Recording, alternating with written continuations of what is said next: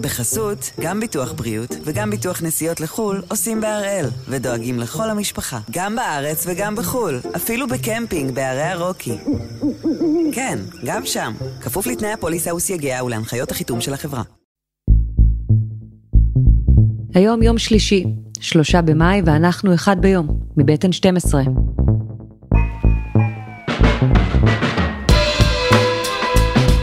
אני יונה לייבזון ואנחנו כאן כדי להבין טוב יותר מה קורה סביבנו, סיפור אחד ביום, כל יום.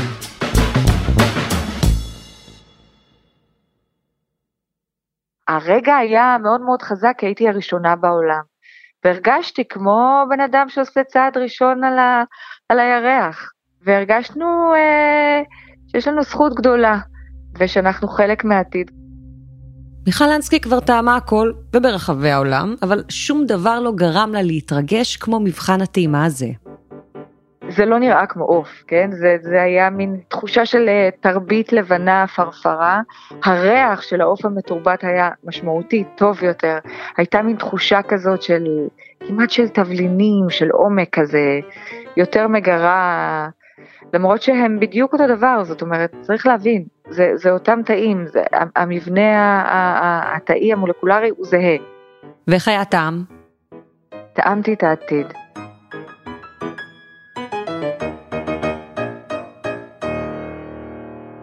תשמעי, אני אומרת בכנות, זה אותו דבר, זה, זה טעם של עוף, אין הבדל בטעם, חד משמעית, אני master taster, תסמכו עליי, אני טועמת למחייתי, אבל הטקסטורה של מה שטעמתי שונה.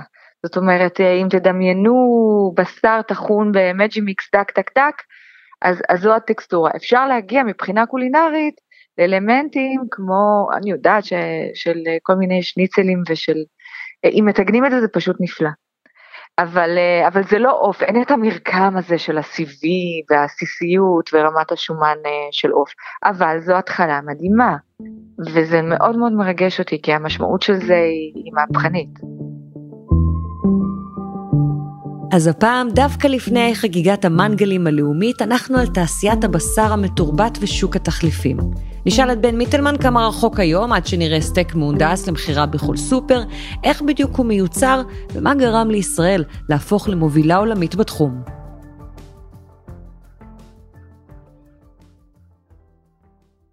אהלן בן. שלום יונה. בישראל אנחנו מכירים כבר שנים תחליפי בשר, כאן אנחנו מדברים על משהו אחר. אז תעשה לנו סדר, מה ההבדל בעצם בין תחליפי הבשר לבשר המתורבת? תראי, קודם כל, למרות הטרנד הכל כך גדול הזה במערב של צמחונות וטבעונות, עדיין הנורמות במרבית מדינות העולם זה לאכול בשר. הביקוש לבשר רק הולך וגדל לאיזשהו בשר. בשר תחליפי, לשאלתך, זה בעצם כל מה שנועד לספק חוויה שהיא דומה לבשר, אבל מבלי לפגוע בבעלי חיים, מבלי לזהם את כדור הארץ.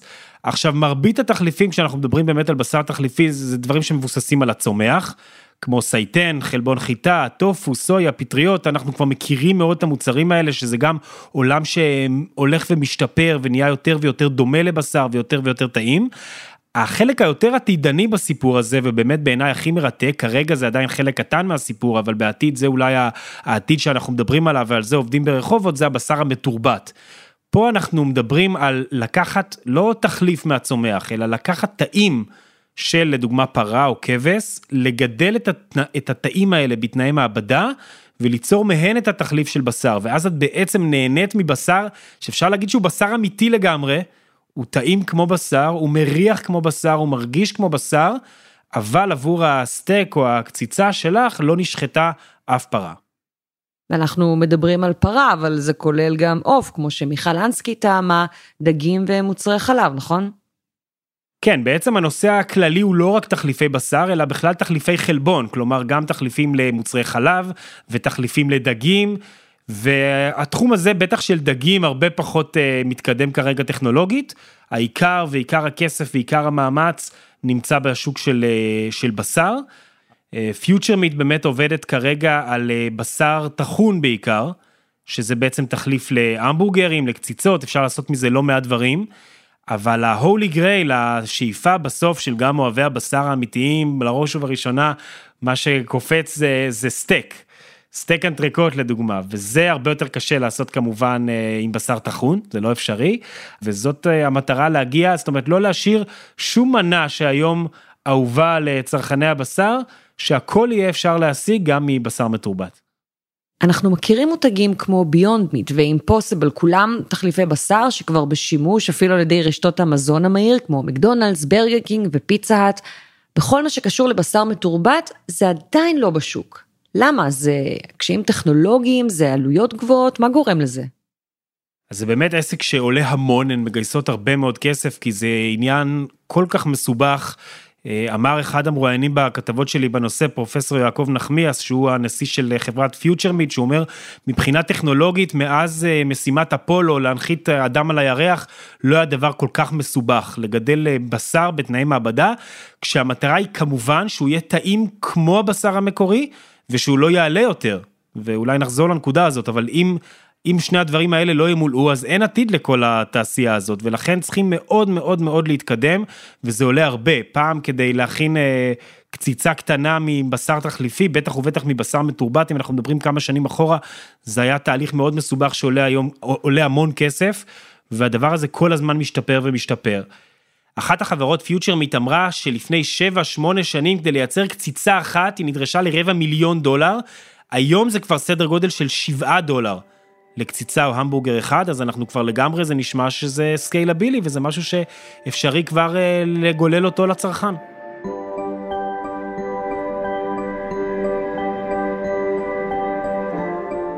בניגוד לסטארט-אפים אחרים שאנחנו מכירים, שמפתחים עם לפטופ, יכולים להמציא טכנולוגיות חדשות, כאן העסק הוא קצת יותר יקר, הוא מצריך השקעה גדולה וגם מחקר של שנים שעליו מבססים את הפיתוח, או במקרה הזה, את הסטייק של העולם החדש.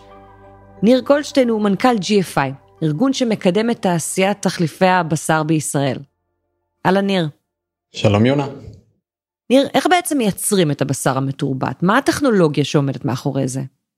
אנחנו בעצם לוקחים תא אחד, מכניסים אותו למתקן שנקרא ביו-ריאקטור, תדמייני אה, מכל בירה גדול כזה, ובתוך המכל הזה אנחנו נותנים לתא את כל מה שהוא הכי צריך כדי לצמוח, את חומרי ההזנה ואת החום אה, והאהבה כמובן, ובעצם אחרי שבועיים אנחנו מקבלים אה, רקמה, סטייק או שניצל או מזונות אחרים.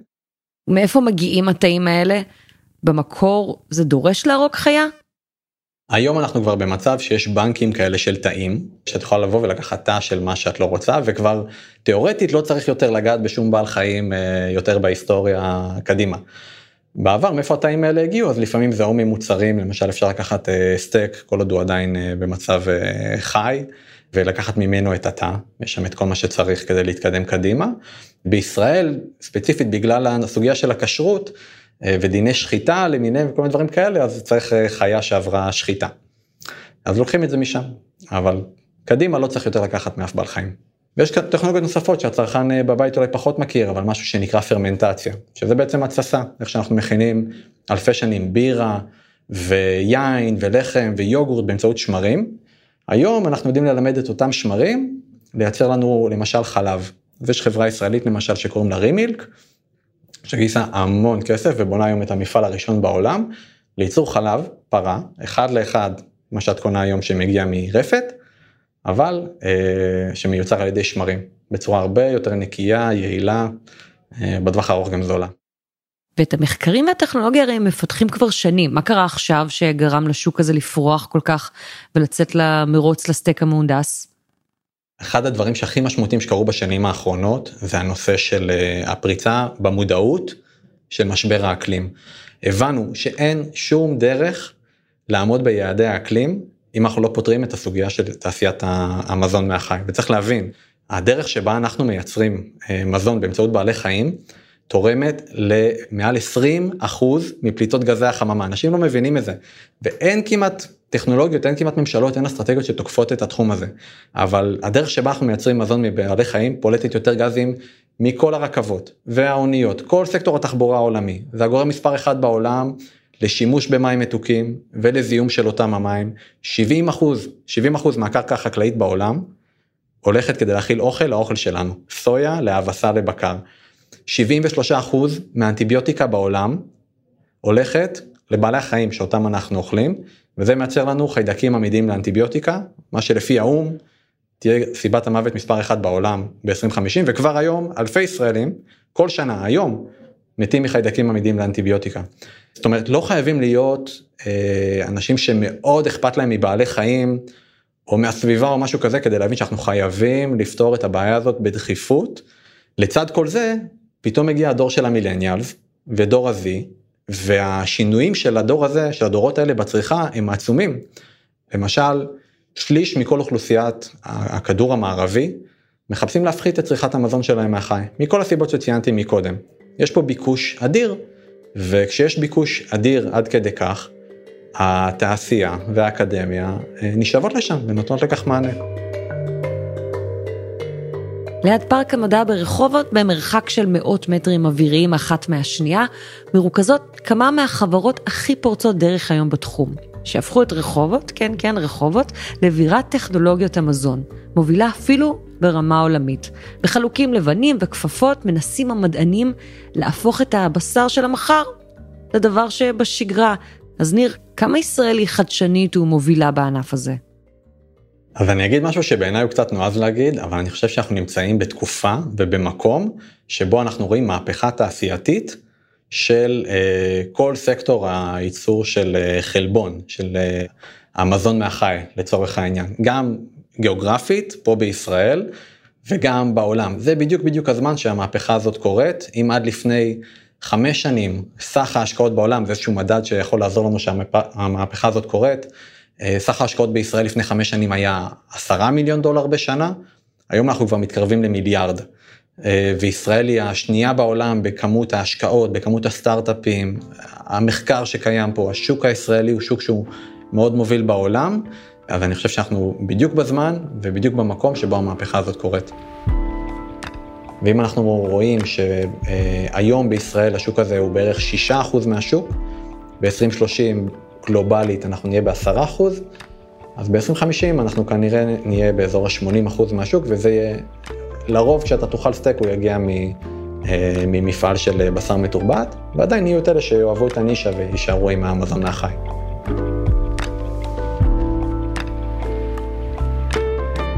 אז המהפכה הזו מתרחשת ממש עכשיו, אבל כמה זמן ייקח עד שבשר שגודל במעבדה כבר יהיה קיים בכל סופר, ובמה זה תלוי בעצם? אבל קודם חסות קצרה, ומיד חוזרים.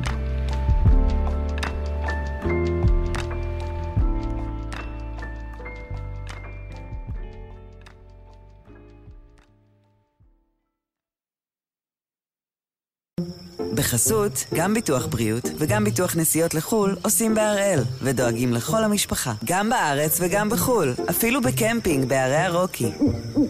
כן, גם שם, כפוף לתנאי הפוליסה וסייגיה ולהנחיות החיתום של החברה. אנחנו מדברים על תעשיית הבשר המתורבת, בין, יש את הצד השני של המטבע, תעשיית הבשר המסורתית. איך הגופים בשוק המזון והאוכל רואים את זה? חברות המזון הגדולות מושקעות בזה, הן גם מחפשות דרך להשתלב במהפכה הזו, אבל מה קורה לחקלאים עצמם? תראי, אני לא חושב שעדיין אה, תעשיית הבשר המסורתית בסכנה.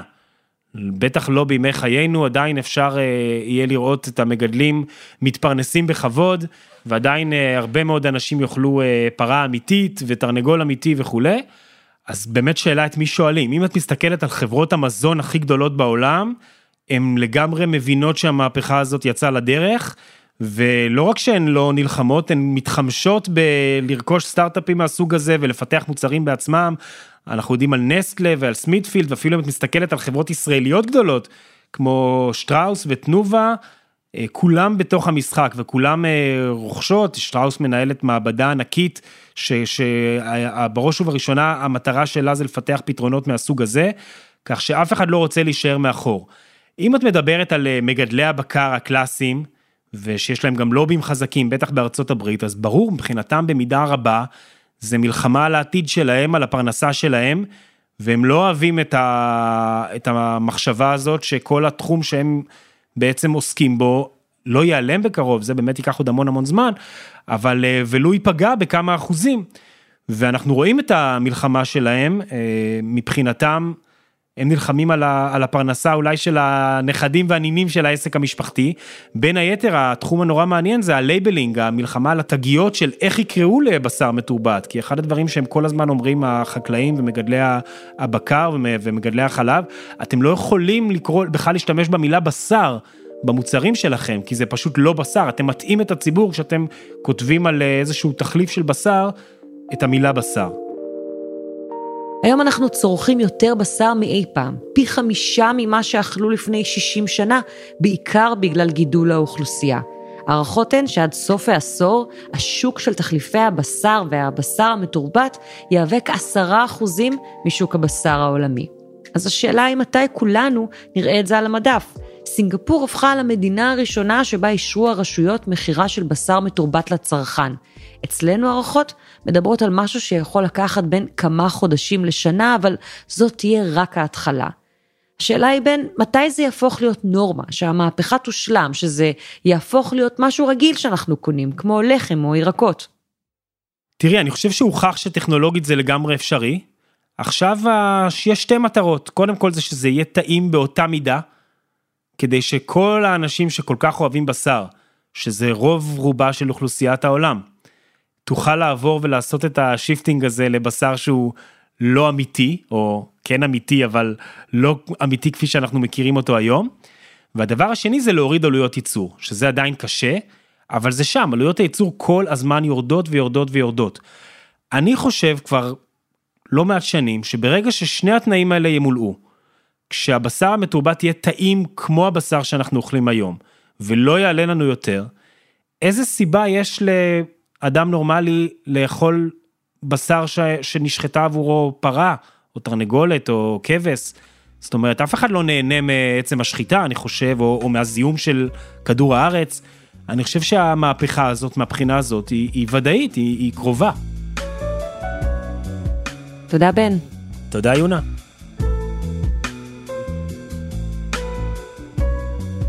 זה היה אחד ביום של N12. תודה לצוות שלנו, העורך רום אטיק, תחקיר והפקה רוני ארניב, עדי חצרוני ודני נודלמן. על הסאונד יאיר בשן שגם יצר את מוסיקת הפתיחה שלנו. אני יונה לייבזון, מחר יהיה כאן אלעד שמחיוף.